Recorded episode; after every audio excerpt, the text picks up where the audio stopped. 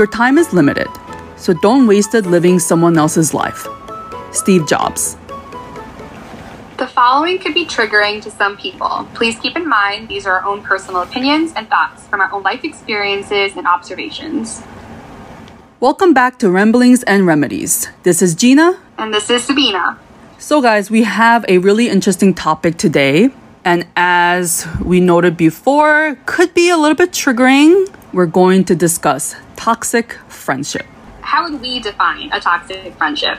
So, our definition of a toxic friendship is something that I would consider to be emotionally draining and an unequal partnership. Um, something where you come out of it mentally and physically drained and almost damaged. Whereas in a healthy relationship, a healthy friendship, the most difficult conversations, you leave feeling uplifted and perhaps even happier and safer than when you started that conversation. Absolutely. So I definitely noticed a like a parallel between like scripted reality TV shows and our toxic friendships that you witness in real life, whether at work, um, in families, at school. People who are bored seem to crave some sort of toxic reality, right? So they're either unhappy or miserable in their own personal life, and it's like this sort of personal satisfaction that people get from watching another person's life erupt in chaos or the stress that you're experiencing gives them some sort of satisfaction and happiness. Um, I've noticed that it's like a, it's like an art of manipulation in these toxic friendships, especially because there's usually some sort of power imbalance there. Um, so examples of what I've witnessed and I've experienced, and maybe you have as well, are like these underhanded comments, this passive aggressiveness, um, friends who only really reach out when they need something from you, but when I need them or you need them, completely silent. Yeah, I Right? think, yeah, that's like a big one. I've noticed that one a lot. Friends that you don't hear from for months or years who reach out because all of a sudden they need something from you. However, when you want, you know, some advice or you want or you need to talk to someone, they're not available to you. Um, other things that I've noticed, like I said before, is that you just feel emotionally drained. Um, these people are dismissive of you, um, and they'll probably be saying bad things about you as well. Overall, you feel pretty terrible after any encounter with a toxic friend. And it goes back to what you said about the that power imbalance. Um, when they see that you're feeling bad about yourself, that's what they want. And being able to see that, they succeeded. And, and just to let all of you know, these relationships and these types of personalities are applicable regardless of what your age is like, how much experience you've had, um, whether you're a very outgoing and confident person like Gina or an introverted person like me. Um, they, they exist. These personalities exist. You might even notice these characteristics in yourself from time to time. Um, you've kind of went through a pretty uh, an interesting version of a toxic relationship where unfortunately you kind of had a financial fallout from that, didn't you? I did. I was put into a situation where I was financially unstable already.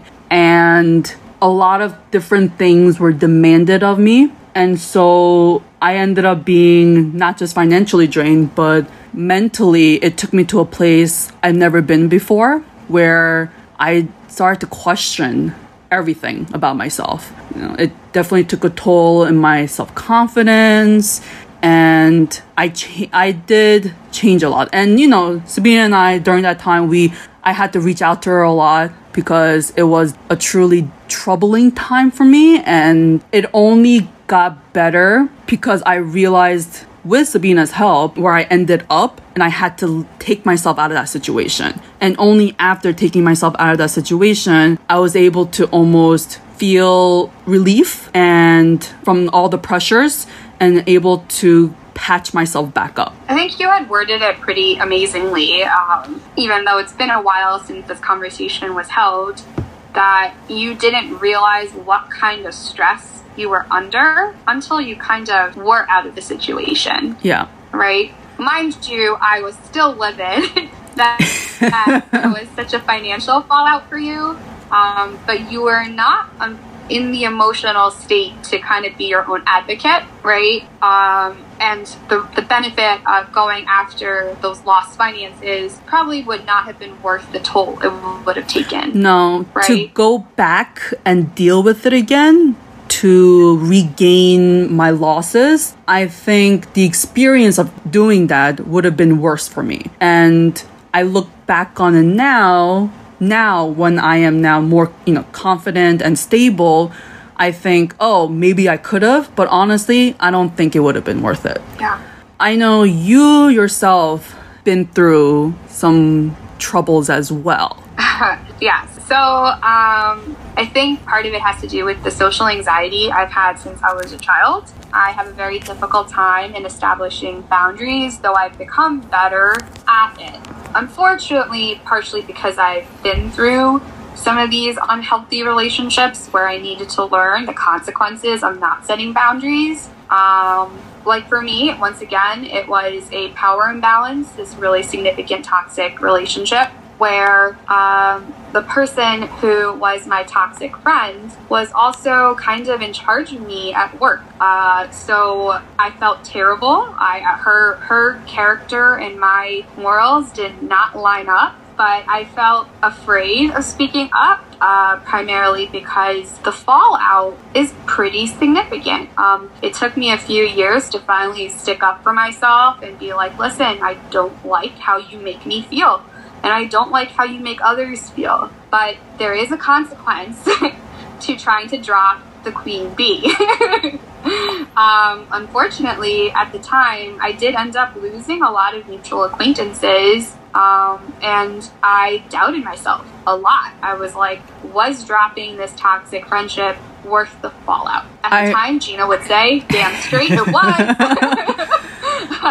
and now, all these years later, I'm realizing, oh my gosh, I've grown so much. I'm so satisfied with life. I have, I'm able to recognize character traits that are big red flags. It doesn't mean you can totally isolate yourself from toxic people because these personalities exist in different forms of, in different aspects of your life, right? Yeah, absolutely. But, but going through these experiences, I now know red flags. I'm like, okay, this is someone who I establish a firm boundary with. That whatever our relationship has to be at work or whatever, that's it. Yeah. There is no crossing the line. There is no going out for work drinks. There is no um, learning more about her than I need to. right, right. Um, and and I am much happier for that.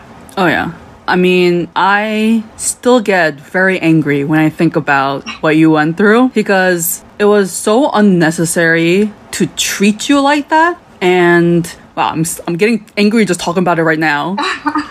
Well, you met her, right? You you met this toxic friend. I did. And I I like to think of myself as someone who can really sense a person for who they truly are, even if they're faking it. And so when I met this individual, I was so turned off. I immediately I thought, wow, this is a fake person. And obviously I am biased because Sabina is my best friend. However, this person was just oozing just this fakeness and arrogance. And I just thought, this is not a good person. Whereas, I guess for other people, they just don't notice that because this person is so able to hide that and cover it up. I also wonder if it has something to do with this reality TV theory, um, where this toxic friendship, she is such an entertaining personality, right? The things that she would say, however controversial, the things that she would do, however dramatic, it fed people's curiosity and their boredom. So the people she surrounded herself with probably are not the healthiest people for her, right? Unfortunately, at that point, she had taken so much from me that I had nothing to give her when it came to being a good friend on my end. I couldn't say, hey, you're really surrounded by people who don't want the best for you. Yeah. Why, why are you not setting boundaries? Um, and unfortunately, I had to end that relationship. Um, and part of it was kind of relocating to, to another to another job and which is sad because I loved all I've loved all my careers. I really loved the career that I had at that time. But I did not feel good. I started dreading coming into work. Yeah. I was very heartbroken and sad when I would come home from work, and I was becoming someone you no longer recognize, Yeah. and I no longer recognize, um, and I did not like who I was becoming. Exactly. I think as a person looking from outside of this relationship, I could see what she was doing to you. But like I said, bef- like how we talked about before, how I wasn't aware of everything that was happening to me. You weren't fully aware of what was going on. Like you kind of knew, but at the same at the same time, you didn't know the extent of the damage that was happening. And so I remember all our conversations about during this time. I was telling you just to end it, but I know it's easier said than done. And finally, when you truly ended everything, I just remember you saying like so much relief and pressure was taken off your shoulders because you're like, wow, so much negativity was gone and you were able to breathe finally. I think that's like a significant, actually, that's like pretty significant for what that friendship was. It was a person who was actually a very negative person who had very little positive to say about herself and about others. And I am a pretty lighthearted, easygoing person. Um, so for me to constantly hear criticisms about things I can't change about myself, I am born a certain way, I look a certain way, and unless I'm super rich and investing in plastic surgery, there's really nothing I can do, not that I would want to, right? Um, change the way I looked. And unfortunately, these negative comments, especially about people that I worked with, it, it affected me. And I did not know until I stepped away that, oh my gosh, the things that my best friend, that my family, the ones who love me noticed in my personality change were the consequences of letting this really toxic relationship take over my life. Yeah. And mind you, this is just a work friendship. It wasn't even like Yeah. a relationship, but that's exactly what it felt. It was a 24 7 consequence of letting this person be in my life. Yeah. A short break to hear about our sponsor, Anchor. Now, back to our show. Um, I'm just we also know yeah. people who are unintentionally toxic, right? Like, like there are the toxic personalities who know perfectly well that what they're doing is negative, and then there are the people who unintentionally become toxic friends, um, usually because of things out of their control. At least in my opinion, right? right? I think this is an interesting category of toxic friends where it's almost hard to say whether they're truly being toxic or if they're being a true friend, right? Where it's kind of like a gray area. But you and I have a mutual friend we do. yes. where, and yes, Just to clarify, we are not people who have so many toxic relationships. We mostly have positive, healthy relationships, but even us with our larger friend groups have come across people who unfortunately are not at the place in their life where they can be happy for others. Yes. They demand a lot of things from you, and you may just not be at the stage in your life to be able to fully provide everything that person needs. And so Exactly. that's why I was saying maybe they are unintentionally, you know, being toxic. And so for us, this mutual friend more affected you than me. It's interesting. Like I said, I have a hard time setting boundaries. uh, Gina has less of a difficult time setting establishing boundaries. Um, I like you or I don't like you. and for me, it's kind of like I don't know. I, I have a very hard time saying no to people, um, and this kind of situation is what this mutual friend took advantage of, right? Yeah. Um, and even though Gina was hyper aware of this personality, um, I was like, no, no, very sweet friend, absolutely not. And um, unfortunately, while I was pretty consistently present for her when she needed me All the time. uh, all the time, the one time I needed her, uh, she pretty much proves Gina right. this is this is why I say I am always right. this is our humblest podcast host. She's basically the Mother Teresa of podcast hosts, you guys. Uh, uh, no, it, it's uh, it, it, was pretty evident, and I don't know if it was my lack of experience and really understanding like red flags at that time, um, which I've gotten much better with thanks to this situation. Uh, but this person is not a bad person. She is the result of her environment, a consequence of how she was raised. Is that a terrible excuse for why an adult would do selfish things? Yes, but I pretty quickly accepted that this is her reality and me, me expecting another person to change will get me nowhere. Right. And that's kind of a lesson throughout this. Um, the only person whose decisions you really have control over are your own. Exactly. Well said. For me, uh, this person stays on the fringe. So, like you said, a good person, but has these demands where I don't want to deal with. And so they're my, what is it? Filter friends, I guess. They come and go.